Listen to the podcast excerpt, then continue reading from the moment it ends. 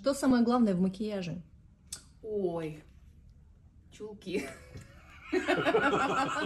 Это если ты надеваешь на голову чулок и идешь грабить банк. Это очень удобный экспресс-макияж. Так вот почему я тебя регулярно сдать не могу. да?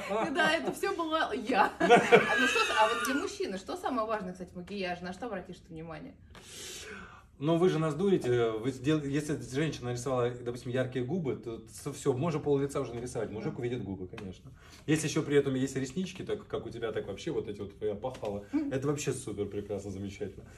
А так вообще Пиздец. мужик, э, он видит общее впечатление. А, да? Мгм. Все, я на этом месте снимаюсь наклеенные ногти. Нет, с отопыренными вот этими коленками на халате никогда не появляйся перед своим мужиком. Раз любит, раз.